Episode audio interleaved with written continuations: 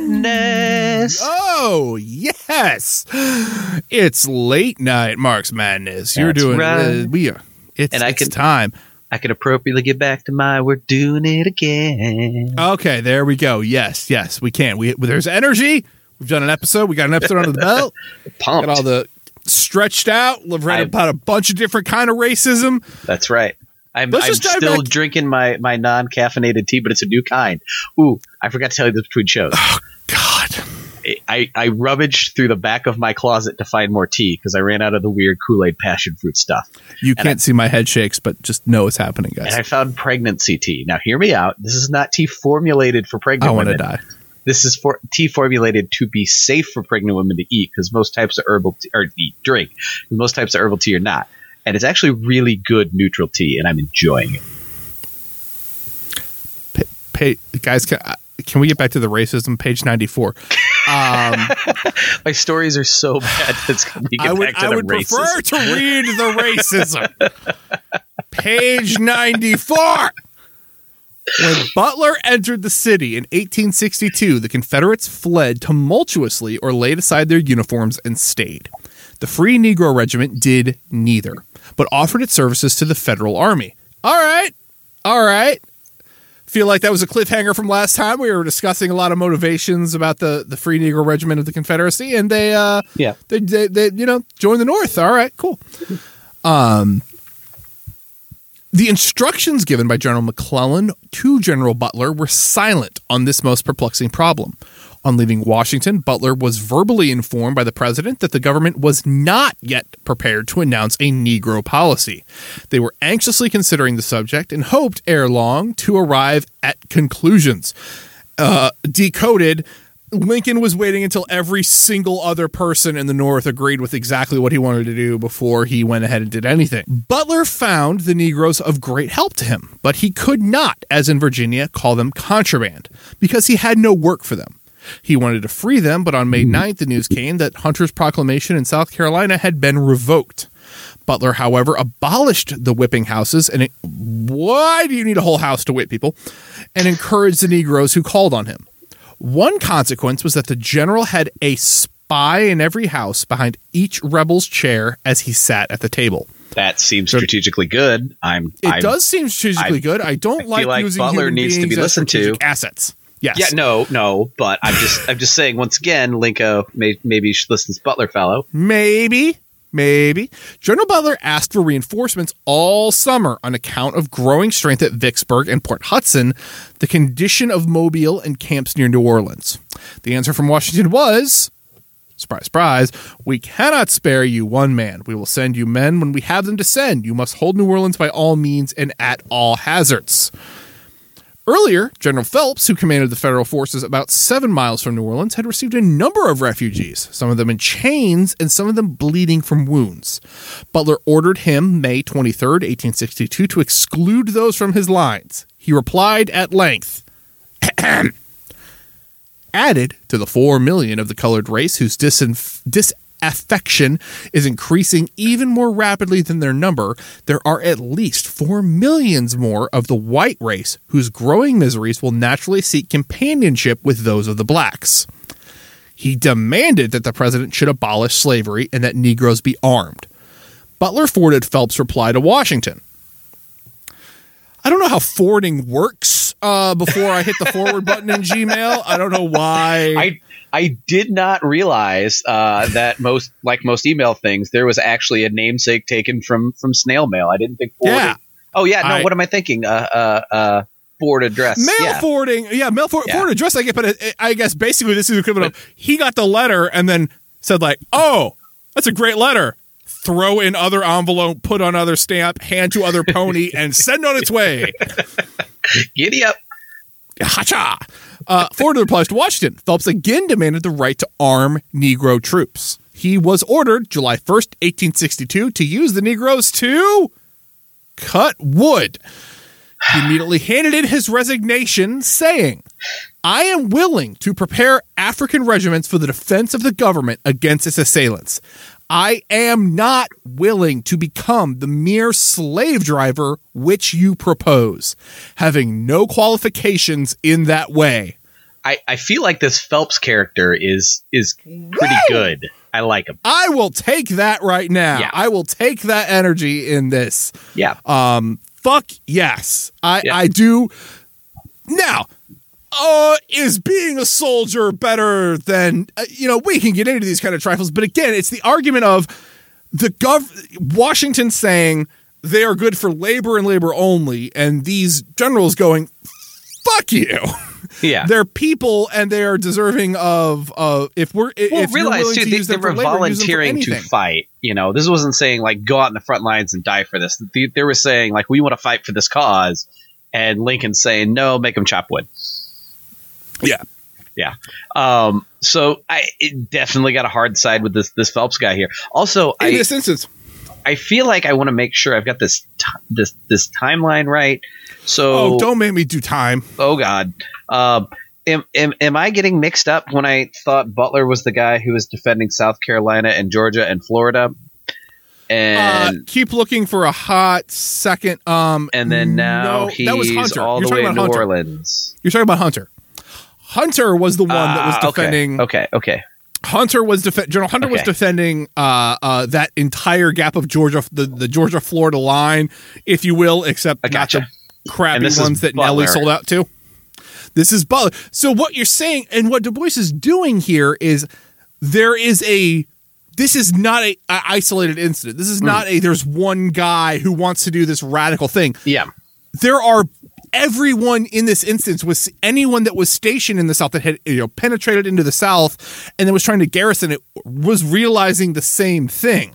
Yeah, it's basically Uh, we- slapping them in the face. This is the thing we need to do. Yeah. Hey, uh, this this is this that that you know manager versus you know frontline employee kind of mentality of, uh, hey, idiots, uh, th- this is actually happening. I have a bunch of people here that want to work, want to fight, are are the most motivated people in this war you're ever going to see.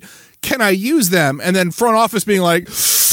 Well, we haven't cleared that through legal, so I'm not sure you Yeah. can give them a gun. Yeah, I sorry. mean, this, this is the the one lead who's not an asshole versus the area manager, just over and over and Yeah. over in a war. Yeah, that's that is that is very much happening. Yep. Um, The use of Negro troops was precipitated by the attack which Breckinridge made August 5th, 1862, on Baton Rouge.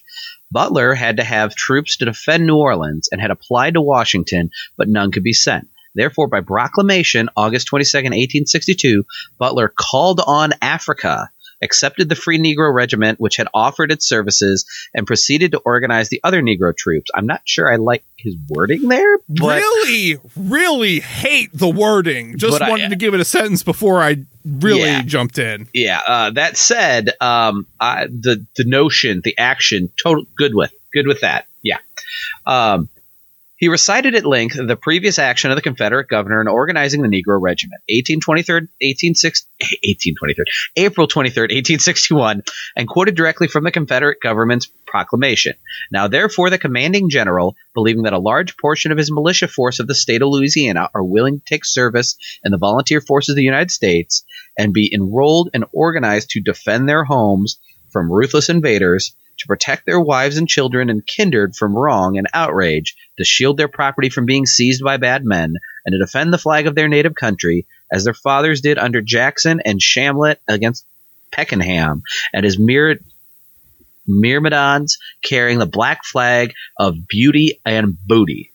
Okay, let's let's not get too carried away with black flags of beauty and booty. yeah, Um, I don't, uh, you know, let's, let's I would for you know, a, a possibly a red flag with less booty involved, but uh, you know, we can all we can all do our thing.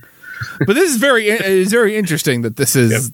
Yeah, keep going. Sorry. Okay, so quote continues appreciating their motives, relying upon their well known loyalty and patriotism, and with praise and respect for these great men, it is ordered that all the members of the native guards aforesaid and all other free colored citizens re- organi- recognized by the first and late governor authorities of the state of Louisiana as a portion of the militia of the state who shall enlist in the volunteer service of the United States shall be duly organized by the appointment of proper officers, accepted, paid, equipped, armed, and rationed as other volunteer troops of the United States, subject to the approval of the President of the United States. So he's saying he's taking the words of the the um, Confederacy. Confederacy, and he's saying, "Look, this is they're doing this. We can do this. Yeah. we have to do this. This is And our again, survival." The the equivalent of being like, well, our enemy's doing this thing, so we should uh, like. I get this concept of like, don't stoop to that level, but like we have hindsight here, people, and we also have. What the fuck are you talking about? Like it, it, the Confederacy, an organization Mm-hmm. that's entire existence is predicated on keeping this group enslaved, was willing to acknowledge this basic level of humanity, and you, the ostensible, you know, liberating force, aren't. Yeah, The fuck? yeah. Basically, stop being a giant chicken shit. They're doing this. We need to do it. Stop being a giant chicken shit. Give people basic humanity. I'm doing a weird like the fuck look in my face, but it's not. It's not translating again once more to audio. He's he's got an entire fuck like shimmy too. I just want you to know that. I do have a, there is a shimmy. Thousands of volunteers under Butler's appeal appeared. In 14 days, a regiment was organized with colored line officers and white field officers. More than half of the privates were not really free Negroes, but fugitive slaves. A second regiment with colored line officers was enlisted, and a third with colored mess officers. In the Kansas Home Guard were two regiments of Indians, and among them over 400 Negroes and 2,500 Negroes served in the contingent that came from the Indian nations, many of them enlisted in 1862. In the meantime, the war was evidently more than a dress parade or a quick attack upon Richmond. 100,000 three month soldiers were but a drop in the bucket. More and more troops must be had.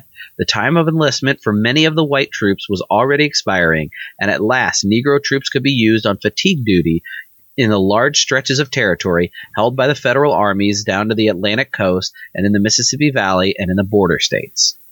Senator Henry Wilson of Massachusetts, chairman of the Senate Committee on Military Affairs, introduced a bill in July 1862 which empowered the president to accept Negroes for constructing entrenchments and for other war service for which they not be found competent. Oh, might be found competent. Me- No, but it's just this assumption that, all right, so we can definitely uh, allow them to dig our ditches. Yeah. Uh, and if if they prove that they're capable of doing these other super complex things like shooting the gun, then we can maybe let them do that. But like test them for let's means test whether or not people can serve uh, for their own liberation or not. Yeah, it's uh, pretty gross. um, Thank you. If owned by rebels, such Negroes were to be freed, but nothing was said of their families. Thaddeus Stevens championed the bill in the House, and it was signed by Lincoln July 17, 1862. Thaddeus Stevens, of course, being the most famous abolitionist. Yep. Um, Well, debate- in Congress. in Congress, yes. The Not most the most famous- famous uh, abolition period. Oh, go goodness, no, yeah. Sumter, some Charles Sumner, Thaddeus Stevens, they were like d- the dynamic duo. Yeah, yeah. Um, we we discussed this all in the huge intro-y thing that we did. It was, Yeah. I can't just say the intro because it was like three or four episodes long. It was three. I'm sorry. No, it was good. It's it's necessary. Uh, the debate was bitter. Senator Sherman of Ohio said the question arises whether the people of the United States, struggling for national existence, should not employ these blacks for the maintenance of the government. The policy heretofore pursued by the officers of the United States has been to repel this class of people from our lines or to refuse their services. They would have made the best spies, and yet they have been driven from our lines. Fessenden of Maine added, I tell the generals our army they must reverse their practices in their course of proceeding in the subject. I advise it is here from my place, treat your enemies as enemies and the worst of enemies, and avail yourselves like men of every power which God has placed in your hands to accomplish your purpose without the rulers of the civilized warfare. Race of Minnesota declared that not many days can pass before the people of the United States North must decide upon one or two questions. We have either to acknowledge the Southern Confederacy as a free and independent nation, and that speedily, or we have to speedily to resolve to use all the means given to us by the Almighty to prosecute this war in a successful termination. The necessary the necessity for action has arisen to hesitate is worse than criminal. The border states demurred, and Davis in Kentucky was especially bitter with threats. The bill was finally amended so as to pay the black soldier's bounty to his owner if he had happened to be a slave. Oh, fuck off. Yeah, that's pretty fucked. Fuck you. Also, you notice there's a lot more of this appeal to to um, God. It's very, very lot religious. of the Almighty coming in. Yeah. Oh, this I didn't make the decision to free the black people. It was God. God, God, God. has laid these in our hand, men in our the, hands. the We must good use them. Lord has struck me with this this decision. I can't I can't have a choice. All All that. Oh, go ahead. was simply permissive legislation. For a time, the War Department did nothing. Some of the commanders in the field, however, began to move. On the other hand, Senator Davis of Kentucky tried in January 1863 to stop the use of any national appropriations to pay Negro soldiers. Is this Jefferson Davis's fun undercover cousin? Who is this Davis know. from Kentucky, motherfucker? Why can Kentucky not put forth good legislatures? I'm just saying. McConnell, a couple Rands. I mean, maybe a, a, a Rand Paul or two, and then this guy. I don't. I, I. I'm sorry. I'm from Missouri. I get it, Kentucky. It sucks, but come on, self crit. Let's do this. Yeah, so this is Um, Garrett Davis. That doesn't have much on him, but other than his name. Oh well, of course not. Garrett Davis. He was a racist. The end. Uh, this attempt was defeated. Thank you. And on January 6, 1863, five days after the Emancipation Proclamation, the Secretary of War authorized the governor of Massachusetts to raise two Negro regiments for three years of service. These were cel- the celebrated 54th and 55th Negro regiments, the first regularly authorized Negro regiments of the war. The recruiting of the 54th Massachusetts Regiment of colored men was completed by the 13th of May. Had been planned to have the regiment pass through New York, but the chief of police warned that it would be subject to insult. Gotta love that liberal bastion of New York City. so it went by the sea to South Carolina. In October, the Adjunct General of the United States issued a general order permitting the military employment of Negroes. The Union League Club of New York appointed uh, a committee to raise Negro troops, and after some difficulty with Governor Seymour, they received from Washington authority to raise a regiment. 1,000 Negroes reported within two weeks, and by January 27, 1864, a second regiment was raised. No bounty was offered them, and no protection promised their families. One of the regiments marched through the city. The scene yesterday, says a New York paper, was one which marks an era of progress in the political and social history of New York. A thousand men with black skins and clad and equipped with the uniforms and arms of the United States government marched from their camp through the most aris- aristocratic and busy streets, received a grand ovation at the hands of the wealthiest and most respectable ladies and gentlemen of New York, and then move down Broadway to, to the steamer which bears them to their destination. All amid the enthusiastic cheers, the encouraging plaudits, the waving handkerchiefs, the showering bouquets, and other approving manifestations of a hundred thousand of the most loyal of our people. I love how, I, I, of course, the upper crust of New York are coming out to wave their hankies and, and say Yes. thank you to the Negro soldiers that are go the black men and women that are going off to fight their war for them. Thank so you for can, risking your lives for my comfort. Thank you. Thank you. I prefer to stay on Fifth Avenue. Again, it- it's just it, it, it feels Throw that you some again, pennies, sir. Throw you some pennies. no, but especially just hearing again that the fact that they that the the first regiment had to had to skirt by New York because they were Yep. afraid of the backlash, and and and now it's this. It's it's just again, it's that same liberal modern. I, I'm disgusted by this, but if it's presented to me and I have to like give the public facing message, oh, I'm very for this. Yes. Oh my God. Yes, Queen. Yes. Let's As, do as this. soon as as soon as the public support is on its side, yeah. Yeah, as soon as they know it's it's not going to you know you know jeopardize their social status, they'll do the the expedient thing that Right. that, that they think will They'll keep them. they'll rip on. Maduro all day, but then they'll jump on the parade to laugh the the bad Bay of Pigs invasion into Venezuela. That, kind of thing. Exactly. Take it away, good sir. All right. Pennsylvania was especially prominent in recruiting Negro troops. A committee was appointed which raised 300 or uh, 33,388, in which they proposed to raise three regiments. The committee was founded Camp William Penn at, at Chelten Hill, and the first squad went to camp June 26, 1863. The first regiment, known as the 3rd United States, was full July 24, 1863. The 3rd Regiment, known as the English United States, was full. The 8th United States. Oh, thank you, because that was weird. it was. Uh, was full December 4th, 1863. Two more regiments were full January 6th and February 3rd. The regiments went south August 18th, October 14th, 1863, and January 16th, 1864. In the Department of the Cumberland, the Secretary of War authorized George L. Stearns of Massachusetts to recruit Negroes. Stearns was a friend of John Brown and a prominent abolitionist. No, Good. sorry. Uh, he took up headquarters at Nashville and raised a number of regiments. In the Department of the Gulf, General Banks, May 1st, 1863, proposed an army corps to be known as the Corps d'Afrique. That seems like a gross name. Corps Uh, d'Africa. Uh, Corps okay, I guess that's how you say it. I don't know. I'm not good at pronouncing French. Uh, it, it was to No consist it consists of 18 regiments, infantry, artillery, and cavalry, and to be organized into three divisions of, of three brigades each, with engineers and hospitals, etc. He said in this order: "The government makes us mules, horses, uneducated and une- and educated white men. makes use of. Uh, makes use of mules, horses, uneducated and educated white men." I'm sorry, my copy is just the text is so tiny. no, been it's, weird it's the same way for me. I, I know Okay. because I'm dealing with it.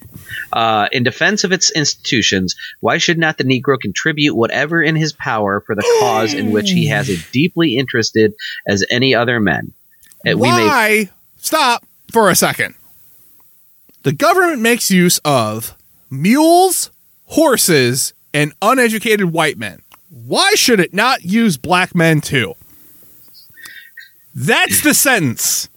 it did say and educated white men. To be fair, They were the last one.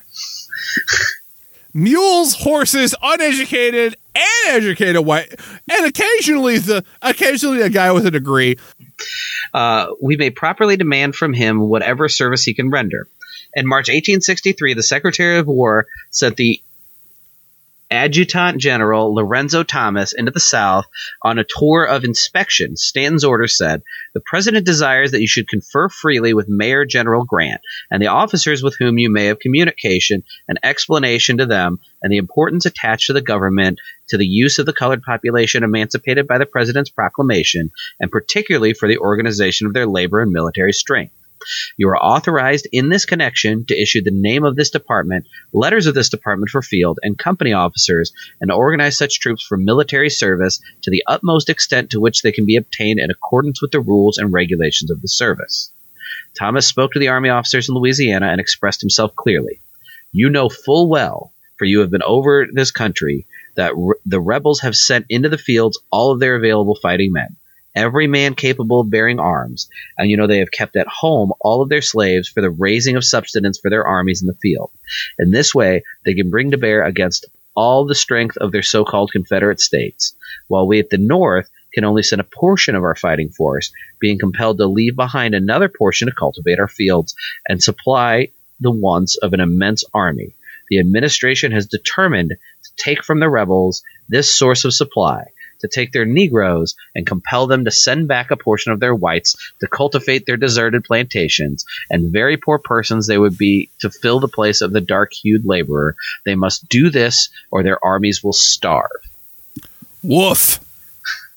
All of you will someday be on a picket duty, and I charge you all, if any of this unfortunate race come within your lines, that you do not turn them away, but receive them kindly and cordially. They are to be encouraged to come to us. They are to be received with open arms. They are to be fed and clothed. They are to be armed. I, all right, I'm here for that. Yeah. end of end of a stern quote there. Um, it would not have been American, however, not to have maintained some color discrimination, however petty. Oh, don't, don't lose sight of things, Doctor Du Bois says. Let's Du let's let's be clear here. Oh, Thank you, thank you. First of Oh. all, there was the matter of pay. The pay of the soldiers at the beginning of the war was thirteen dollars a month. Negro soldiers enlisted under the same law. In the instructions to the General Saxton, August 25, 1862, it was stated that the pay should be the same as that of the other troops. Okay. S- soon, however, this changed, and Negro Why? soldiers were allowed but $10 a month, and $3 of this was deducted for clothing. Many of the it. regiments refused to receive the reduced pay. The 54th Massachusetts Infantry refused pay for the whole year until the regiment was treated as other regiments. Fuck yes, 54th Massachusetts. Get some. The state of Massachusetts made up the difference to disabled and discharged soldiers until June 15, 1864, when the law was changed. In the Department of the Gulf, white troops who did who did provost, Provost. duties, yeah, provost duties about the city were paid $16 a month, while the Negro regiments were paid $7. Come one on. time- This came near causing a mutiny, Damn fucking right it should have. but the but Negroes, the Negroes did not waver. did not oh. waver. John M. Langston, in a speech in Ohio in August 1862, said, Pay or no pay, let us volunteer. The good results of such a course are manifold, but this one alone is all that needs to be mentioned in this connection. I refer to thorough organization. This is the f- great need of the colored Americans. Organizing is important hmm smoke. With regard to officers, the people of Pennsylvania secured from the Secretary of War permission to establish a free military school for the education of candidates for commissioned officers among the colored troops. The school was established and within less than six months examined over 1,000 applicants and passed 560. In the Department of the Gulf, Butler was in favor of colored officers because in the 1st Colored Regiment, there were a number of well trained and intelligent Negro officers. But Banks was very much against colored officers and would not use them. Banks, you're on notice. There was at a first a very great distaste on the part of the white men for serving in a colored regiments. Hmm, No, uh, you know, that's what um, systemic racism will do. Yep. Hunter found this difficulty with his first regiment. This is Hunter from uh, the original back last episode when we were organizing the Florida, Georgia, uh, South Carolina coastline. Uh, he found this difficulty in his first regiment, but he quickly cured it by offering commissions to competent non commissioned officers. Later, when the black troops made their reputation in battle, the chance to command them was eagerly sought. Congress finally freed the wives and children of enlisted soldiers, a measure which Davis of Kentucky, you're back again, quickly opposed on the ground that, why are you here, Mr. Davis? Why? I will say, had I, I No, dug in a little more on this Davis character. Uh, this this is his political party pathway: Whig, Constitutional Union Party, Fuck off. Democrat. Fuck you. This is Joe this is Joe Manchin of 1863. Fuck you. Davis of Kentucky, Joe Manchin quickly opposed, on, uh, apparently, for libel and slander in Minecraft. Uh, the government had no power to take private property except for public use without just compensation to the. They're just libertarians. Fuck off, Mister Dave. You. What is with Kentucky and libertarian assholes? The Pauls, I'm looking at you. Abraham Lincoln, under a fire of criticism, warmly defended the enlistment of Negro troops. The slightest knowledge of arithmetic will prove to. Oh, fuck! God, why is it that liberals have always tried this condescending, like, well, common sense, push up my glasses, fuck you? The slightest knowledge of arithmetic will prove to any man that the rebel armies cannot be destroyed with democratic strategy. It would sacrifice all the white men of the North to do it. There are now in the service of the United States near 2,000 able bodied color men, most of them under arms defending and acquiring Union territory. And then this weird change of font that I don't know mm-hmm. what it signifies, but it happened a couple paragraphs ago. Abandon all the posts now garrisoned by black men. Take 200,000 men from our side and put them in the battlefield or cornfield against us, and we would be compelled to abandon the war in three weeks. My enemies pretend I am now carrying on this war for the sole purpose of abolition. So long as I am president, it shall be carried on for the sole purpose of restoring the Union. Do not get it twisted. I don't care about black people. Abraham Lincoln. Uh, but no human power can subdue the rebellion without the use of the emancipation policy. for every and every other policy calculated to weaken the moral and physical forces of the rebellion. Freedom has given us 200,000 men raised on southern soil. It will give us more yet, just so much it has subtracted from the enemy. David, I'm, I'm, I'm i want to vomit having to read Lincoln's words. Please take yeah, it. Yeah, no, I mean it's bad. And again, you know, through it, not only is this this arrogant, like you said, glasses push up, liberal, um, obtuse, you know, stare, sneering down at you, but there is this this argument that like think of the human currency. We're supposed to dispose of black lives, not white ones. We won't have any more white ones to save. Yeah. Um, it's just grotesque. So again, you know, I mean, it's good. It's good. These men are, are allowed to to fight for their freedom um, and to fight for abolition, enforce the abolition issue. Uh, it's a very, very important part of this, and, and we're in full support of it. But again, even the moderate supporters that are doing this are doing it when they're forced with expediency. They're literally just saying, "Well, at least it's black people dying and not us. Like that's what they're saying out fucking loud. It's it's just again modern day. Pull it forward. Mm-hmm. Look at the Democrats right now mm-hmm. trying to doing laps around themselves, trying to means test UBI in the middle of a pandemic. Yeah. I mean, we, we have this basic level of people are dying and people are starving and we have this this quiet shutdown and all the Democrats can do is try and find every which way to say we've made sure that everyone that's getting this money is totally 110% deserving of it. Well, where e- even better analogy for now. Even better analogy. Please. The Democrats are supposed to be the party defending immigrants. I mean, we've even brought this up in the last two episodes, right? And the argument is always like, well, think of the good, cheap farm labor coming from immigrants. Like it's it's the same thing. You know, you can't even they can't even fight for something good. And we're saying Democrats, obviously the parties were flipped back then, but liberals in this country, you can't even fight for something good without dehumanizing and victimizing openly and proudly the, the very victims that you're supposed to be fighting on the side for. It, it's, it's, appalling. It, it uh, yes, it's, extremely. Uh, the question as to whether Negroes should enlist in the federal army was not nearly as clear as 18, in 1863 as it seems today.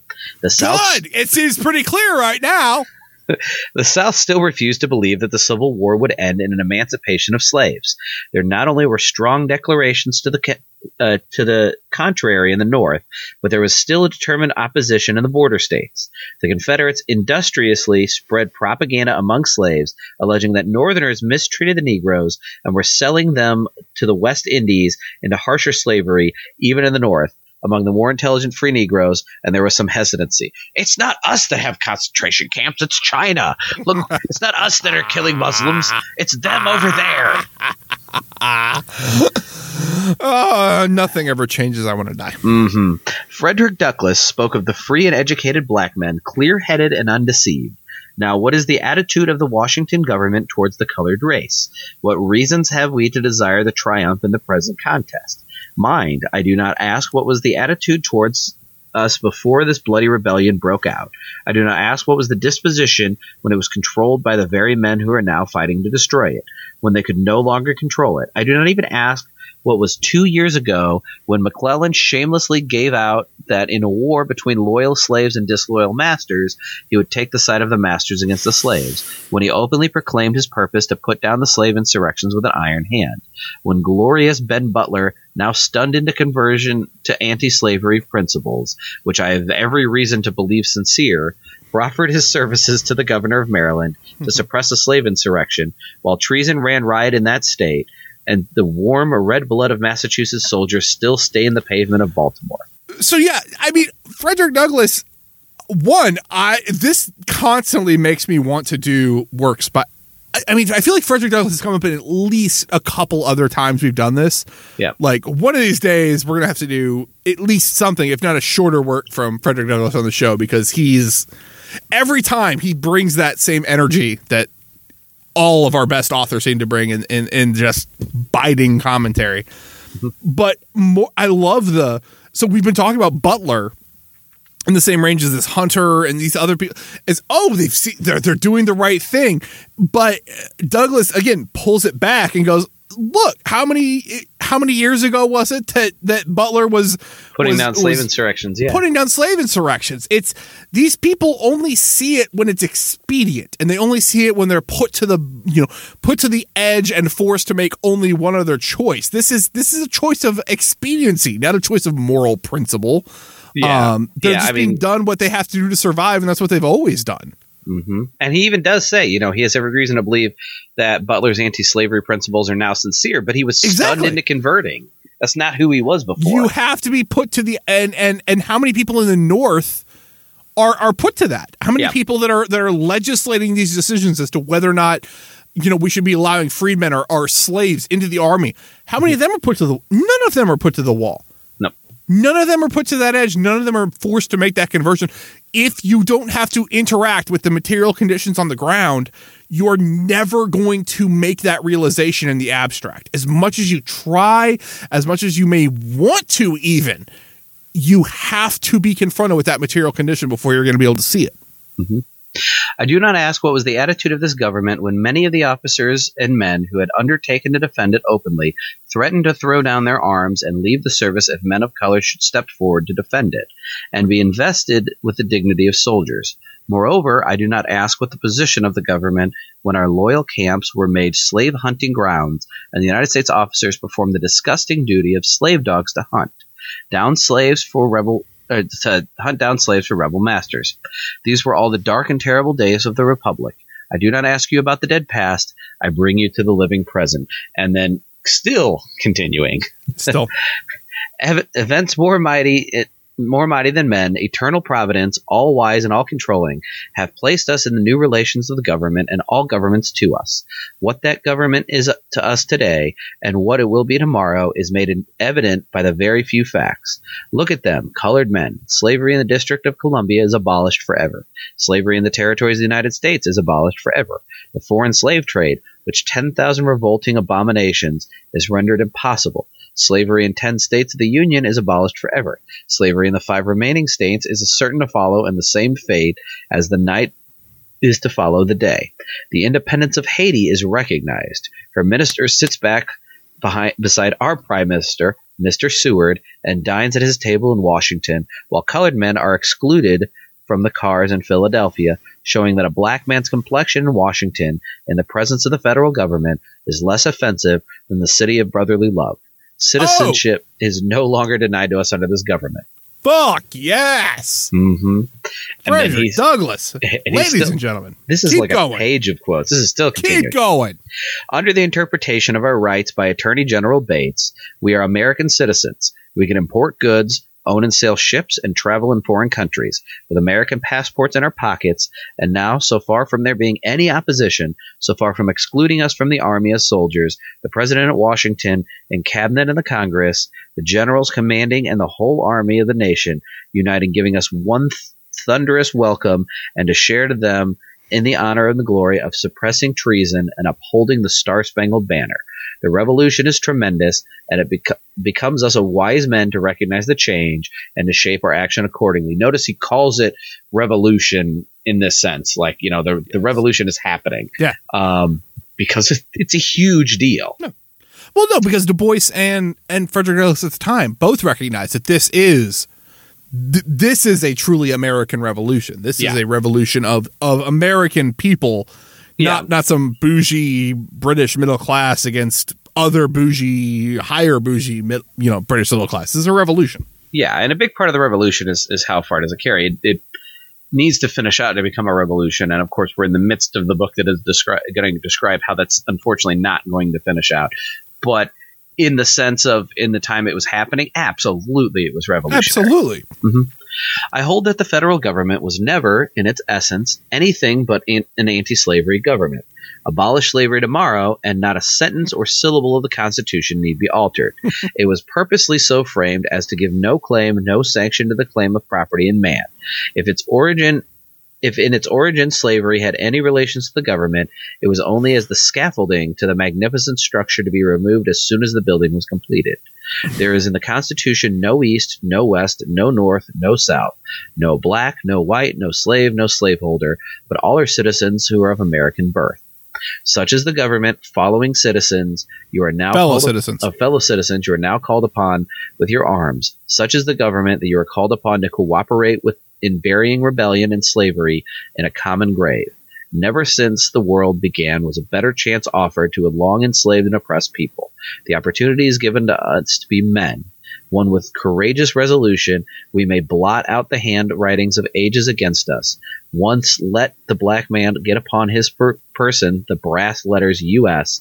Let him get an eagle on his button and a musket in his on his shoulder and bullets in his pocket. There is no power on this earth or under this earth which could deny that he has earned the right of citizenship in the United States. God Finally, in a damn quote. right. God damn. Now it is not. I am going to to raise uh, uh, a public complaint. Uh, you got to read the giant Marx quote and the giant Frederick Douglass quote, and I've just got to read nothing but racist ass generals. I'm not happy about this, and I I will take up my complaint in formal podcast court later. But that being said, God damn Frederick Douglass. Yeah. God damn. Well, and you notice That- something tr- too here, um, and this is why even with the human currency that they're being treated as uh, by the the moderates and, and Republicans who will unfortunately later stab them in the back, um, something that's very very liberatory is being able to arm yourself and organize militias and fight and defend yourself. Um, you know this this is something that has has been denied of of you know black and indigenous people of color throughout the history of the United States, um, before and after the Civil War. And for a moment, they felt great liberation in being able to arm and defend and define themselves and fight for what they choose to fight for. There's nothing more liberating. Um, so stick that in a gun control pipe and smoke it. Makes sense. Yep. Um, just bracing myself for this next paragraph. In the meantime, two fateful occurrences took place. First, the white workers of New York declared, in effect, that the Negroes were the cause of the war and that they were tired of the discrimination that made workers fighters for the rich. So, again, you have the working class mm-hmm. again, big, broad, Broadway letters. Here's why class reductionism is fucking nonsense. in case you were needing it. The white workers of New York declared that the in effect the Negroes were the cause of the war and that they were tired of that discrimination that made workers fight for the rich. They therefore killed all the Negroes they could lay their hands on. Let's begin. No, no, no, no. It's not about race, it's about class. Fuck off. Yeah. Because all the white workers of New York decided that they didn't like having to go to war for the ruling class, and it was the fucking black and brown people's fault. Nothing else. Fuck class reductionism. It has been, it, it will lead to this. This is your purest distilled down version of it. If you believe that it's class, not race, you better get very comfortable with that paragraph. Mm-hmm. You better be willing to believe that that paragraph is okay. Because fuck no, it's not. There is other things to take into account. On the other hand, in Louisiana and South Carolina, Negro soldiers were successfully used in pitched battle. Doesn't exactly feel like it balances out the first fucking part of that paragraph, but fine. The opposition to the war in the North took various forms. There was the open sedition, led by Vallandigham, uh, some fucking The landing fuck you. some Just Vallandig- some fucking as shit. bougie name, and ending in the mass opposition of the working class. This Copperhead movement was pro-slavery and pro-Southern. Great working class movement you got there, guys, and was met in part by closer understanding and allegiance and alliance between the abolitionists and the Republican administration. But the working class movement was deeper and more difficult. It was the protest of the poor against being compelled to fight the battles of the rich, in which they could conceive no interest of theirs. If the workers had been inspired by the sentiment against slavery, which animated the English workers, results might have been different. Again, remember, English working class seemed universally for Mhm. pro emancipation, pro we recognize because they understood it was liberatory for everyone, even if it meant a setback it's for them. in the almost like they had sense. Karl Marx as their spokesperson. yeah, But the copperheads of the North and the commercial interests of New York in particular were enabled to turn the just indignation of the workers against the Negro laborers. Hey, New York, getting real tired of your shit. Um, rather than against the capitalists. I do love that in a book that we have established, Du Bois was not had not really dove, was not fully Marxist. Page 103, we've got a reference directly to they turned the indignation against the Negro laborers rather than the capitalists. Already recognizing that sh- that should be your dichotomy. And against any war, even for emancipation. Eve, when the draft law was passed in 1863, it meant that the war could no longer be carried on with volunteers that soldiers were going to be compelled to fight. And these soldiers were going to be poor men who could not buy extensions. The result the, throughout the country was widespread disaffection that went often as far as rioting. More than 2,500 deserters from the Union Army were returned to the ranks from Indianapolis alone during a single month in 1862. The total desertions in the North must have been several hundred thousands. jeez. It was easy to transfer class hatred so that it fell upon the black worker. The end of the war seemed far off, and the attempt to enforce the draft led particularly to disturbances in New York City, where a powerful part of the city press was not only against the draft, but against the war and in favor of the South and Negro slavery. I feel like that part of the press might still be around in New York. I just, Almost. yeah, Little bit. New York didn't the New Yorker New York didn't the New Yorker, New Yorker. just did the New Yorker just do an article on is capitalism racist? Oh yeah, Subtitle. no, definitely not. 100% cool guys. We good. All cool. Also love it. Every it happens every year. Um and yet it still somehow never gets less just mm. um but uh almost every year on Twitter I do get to see the New York Times obituary for Malcolm X at this time. And uh the the part of it that, that always strikes me is again the first sub headline is you know you know Malcolm X mm, something something something something insit use his his his God given gifts and turn them for evil and malice and all. Uh, why do we pretend that's supposed to be any sort of progressive liberal and that's the thing that that republicans think is the most liberal you can get is the fucking new york times Yeah. it's center right to like general right in general it's, it's it's just a war peddling rag. It, it picks up wherever the Washington Post drops off. yes Um, it's garbage I was immediately thinking of the cop tabloid rags. Is it the New York Post? Maybe the one I'm thinking of. It Um, feels it right but i'm Daily not News? I'm- It's one i haven't been in new york in 20 something years But so i, I, don't know. nothing. They they've definitely got some big like you know NYPD mouthpiece tabloid rags too. I think we need to look at this all as broad based. There is no bastion that is safe from No, white chauvinism, from racism, from from just general uh, uh, capitalist apologia. It is across the board in every. And again, especially in the, the people that hold the levers of power, the people that really dictate policy at the highest levels, are almost always going to be guilty of the things that we're talking about here and and that is it is important to recognize that it's important to recognize that again we're not we're not playing pro or con for our city our state our whatever this is we we need to recognize where we're at. And again, it's not a, a classist thing. It is a holistic proletariat. Who are we working for? Who is this Yep. revolution supposed to be for? Who are we supposed to be helping?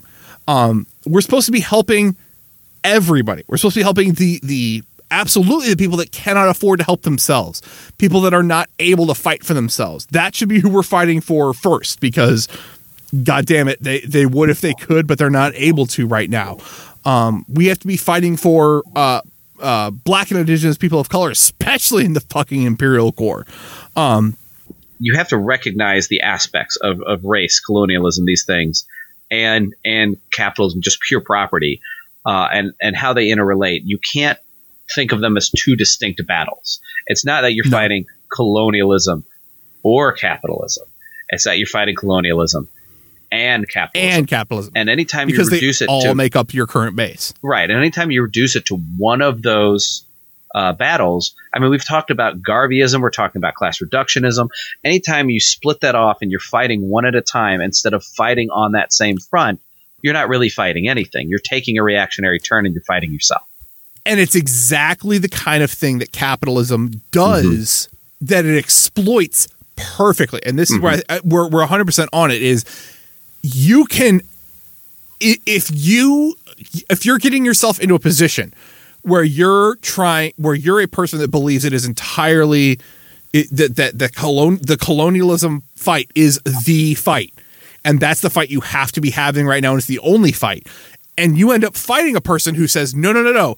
It's capitalism and it's only capitalism we have to fight. It's only the it's only the the the, the you know rich white guy base and the the Jeff Bezos if those two groups are fighting each other instead of finding some way to recognize mm-hmm. wait a minute this is all baked in this whole thing is baked into the same argument the same fight the same conflict. We should be working together to fight one person. That's what they keep trying to do. They atomize you. They take you away. They alienate you from each other and they convince you that these are the fights you should be having instead of wondering why they keep getting to dictate the terms of what we're fighting about. Yeah, and you that's the kind of stuff we keep coming back to. you can't end capitalism without decolonization, and you can't decolonize without ending capitalism. End of story. Yes, and they are they are tied up in this, and this is it, it's bringing to mind just a lot of. Again, I think I think something, and anyone who's listened to this show for any period of time will know. Um, I I don't have the most nuanced view of almost anything. Um, I have very, I have very emotional um, very visceral reactions to a lot of the things that I encounter. Um, because I'm trying to learn this with a delay uh, versus my my counterpart here. Um, and I'm probably learning it on a delay from you, or I'm at least, uh, hopefully, maybe some of you I'm encountering it in the same way you are. But but that is uh, there there there's a lot here, and there's a lot in this particular book that that is just not sitting well with me. I, i- it's putting me into a mindset that I haven't had to get into with anything else we've read. So again, just bear with me as I read through this. Uh, no one, the first thing I'm reading this live. Um, both of us are, to the best of my knowledge, unless David is cheating and reading ahead on me. No, I, I need to Okay. cheat, but I'm just too, No, too but you don't. with the other stuff we're reading. No, we're all exactly. We we have enough. I, I was ho- I was like, I trust that you're not having that much free time. Um, everything we're reading, we're reading live.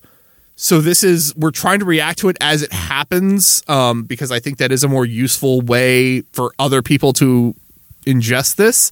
I, I think the Um, most useful is to get ahead of chapter and, and, and go live chapter by chapter, but I think that's also not the most practical for me and Nathan right now. So we're and, doing and our that's best. probably for other again for other people i hope that you're doing that again i hope that you have the opportunity to read this and then go back and listen and and kind of struggle with it and, and hopefully hear another position but for again for how i i do this it I- I don't want to be a chapter head because I have enough time to wrap. I want this to be raw a little bit, where I, I I'm ha- you, you get to hear me figuring it out. You get to hear at least two sides hashing out how do you call how do you read something blank having no experience with it and then s- synthesize a reaction to it in some way. And I, I, I feel like we've lost a little bit of that and I, I want to bring it back a little bit more. So again, I feel like I, I'm really happy with what we're doing right now because I feel like that's a lot of that, which is having an actual fucking discussion as a person that uh, admittedly doesn't know as much as I should and, and a person that knows at least more than I do, if not all the things as I seem to think I- you do at all times. I am still trying to learn a lot. Let's. I let's get not that, get but at ourselves. least you know more than I do, so that's that's at least a step in the right direction. So if if if I can come to you and say, "Hey, this is I I'm having a weird gut reaction to this and I don't like it," and you can explain to me why I may be wrong, I'll I'll take that. Um but that again, I I agree. Th- There's there's a lot here that that's kind of throwing some stuff off, but again, we should really be seeing this as again another an additional example in a pile of examples that we've gone through of there are a lot of different aspects to how you enact major change in your in your situation. Um you're, you're and every situation is different. Every base is different. Every superstructure is different. But if there's one thing we've kind of been realizing since we started dipping into, you know, Black Bolshevik and then into this work, the United States is fundamentally different than anything else we've tackled up to this point. The same kind of points Yeah. we talked about in relation to, you know, Russia in State and Revolution and Capital and all these other, you know, Capital obviously was dealing with England, uh, Yeah. you know, but but le- imperialism, all these other things. The United States is a different beast, and I I kind of don't want to be doing the larpy stuff. I want to be doing stuff that is relevant to anything that can be useful here, and that's that that that's more challenging because there's.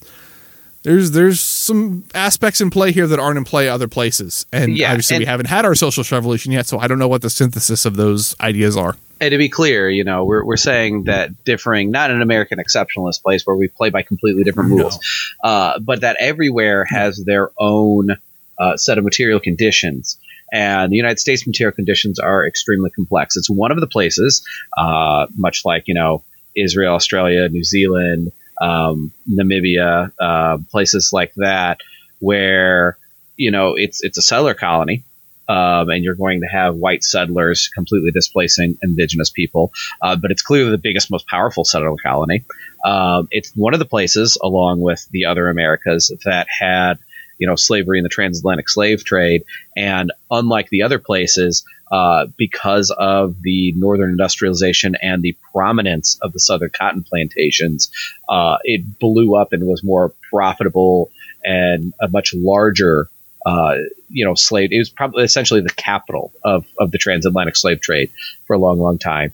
Um, and then, of course, as an imperialist power, much like Europe, um, eh, you know, Canada is, is essentially on the same leg um, without having the, the Confederate history, uh, but having the same, you know, uh, colonial history um, and imperialist history. You know, we're, we're a beacon of imperialism. And then, of course, since World War II, uh, U.S. has designed itself as a hegemony because all the other European powers fell to where they're at least behind the United States. So the only challenge is socialism. And while for a long time there was a separate huge pole in the, in the USSR, uh, that was still, you know, hegemony versus socialism and decolonialism. And um, when the USSR fell, that just made that much, much more acute. So it is it is unique in those those uh, certain material conditions, and we do have to navigate what is unique about it. And to do that, we have to understand it. And that's why, you know, this book is a book of history. Uh, we've usually done books of theory, although history and theory incorporate well against into each other.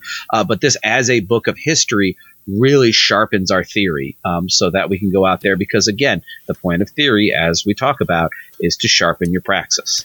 And, to pretend that there is not theory in here would be Yeah. I- I mean, yeah, this is no, this was not written for theory, but it, it, it- is chock full of theory because of the history it has. Ex- Uh, and yeah, exactly.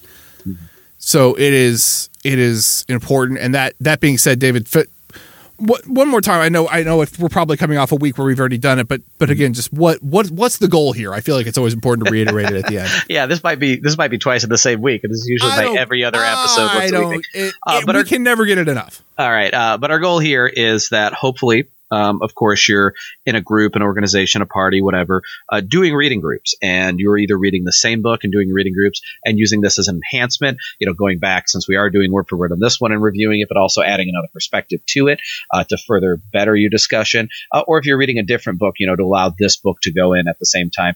Uh, if you are on your own, uh, reading. You know, hopefully this can be your reading group uh, for the book and be the discussion. And if not, at least, you know, whether it's a work like this where we can be your ebook by reading it word for word uh, and then adding some context, or whether it be a book where we summarize, say, chapter by chapter like we've done in the past uh, and we'll do at other times. Uh, and we can be your cliff notes as long as we get these works to you. And of course, the reason for that is so that you have theory to arm yourself with out there, uh, because without theory, praxis is misguided and dangerous and can send you down a reactionary path. And without praxis, theory is nothing. Theory is for sharpening your praxis, and praxis is theory in action. That being said, if any of this angered you in a way that you're like, man, I should yell at these people, um, there's a great way to do that. And it's by emailing us at it's Marx Madness Pod at gmail.com. Um, that that is an effective way to communicate with us in a way that we can communicate back. Um, but let's say you don't want to use that particular format. You don't you don't trust us with your email address. That's fine. Uh, Twitter.com, the hell site that we're all familiar with because we're leftists and we know where we live. Um, you can get us at Marx Madness Pod on Twitter. Uh, our DMs are open, so you can DM us there if you'd prefer to yell at us in, in that format. Um, also just you know regular timelines there. You can do what you want. Let's say you wanted to join a online leftist community that talks about final fantasy 14 quite a bit um, and and has a a i'm not a healthy association with k-pop. Um, you could join the dumb and awful discord. Uh, that's in our twitter bio but let's say you don't want to get that well you could you email us and we'll, we'll send you the link uh, but beyond that, that's just a, a more open forum style. We're posting, we're talking to each other, we're having having real conversations. Honestly, during the quarantine, it's just a bunch of people reaching out. It seems like once a week and going like, "Hey, I'm I'm I'm having a breakdown. Can y'all can y'all talk real quick?" And everyone just just saying yes we're here and we hear you and what do you need and just talking until everyone feels better uh, i've used that particular service at least twice now uh, in the past three weeks so it's just a good place to be. There's good people, and I, I recommend you you hang out there if you just need a place to chill. Um, those are all the ways that you can get in contact with us. Um, please use those if you would prefer not get in contact with us, but instead are like, hey, I like what these guys are doing. I'd prefer other people hear them. Um, you could send this to a friend, but we all know they're not going to listen to it because come on now. Um, if you really want to get a spread out there, if you leave a five star review on iTunes, uh, because they're the only one that matters. Apparently, they cornered that market. We know how imperialism works. We we read that book. Um, leave a five star review and then leave anything in the comments. I I don't. I, at this point, recipes. Leave a recipe in the any recipe. I'll make it. I'll make it and eat it and then report back to you what I think of your recipe. Um, at, at this rate. I'm not I'm not particularly choosy, but anything in there gets us out there so that more people will uh, will hear the pod and we will hopefully spread that theory a little farther because you never know who the next person that that could kick off this this fun revolution we all want is and and hopefully they've they've got something to ground them at that point. Um that being said, man, I'm not used to recording two at a time. God damn, this has been Marx Madness. I am Nathan. I'm David we will talk to you sometime in the future, maybe, possibly, hopefully. Bye. Bye.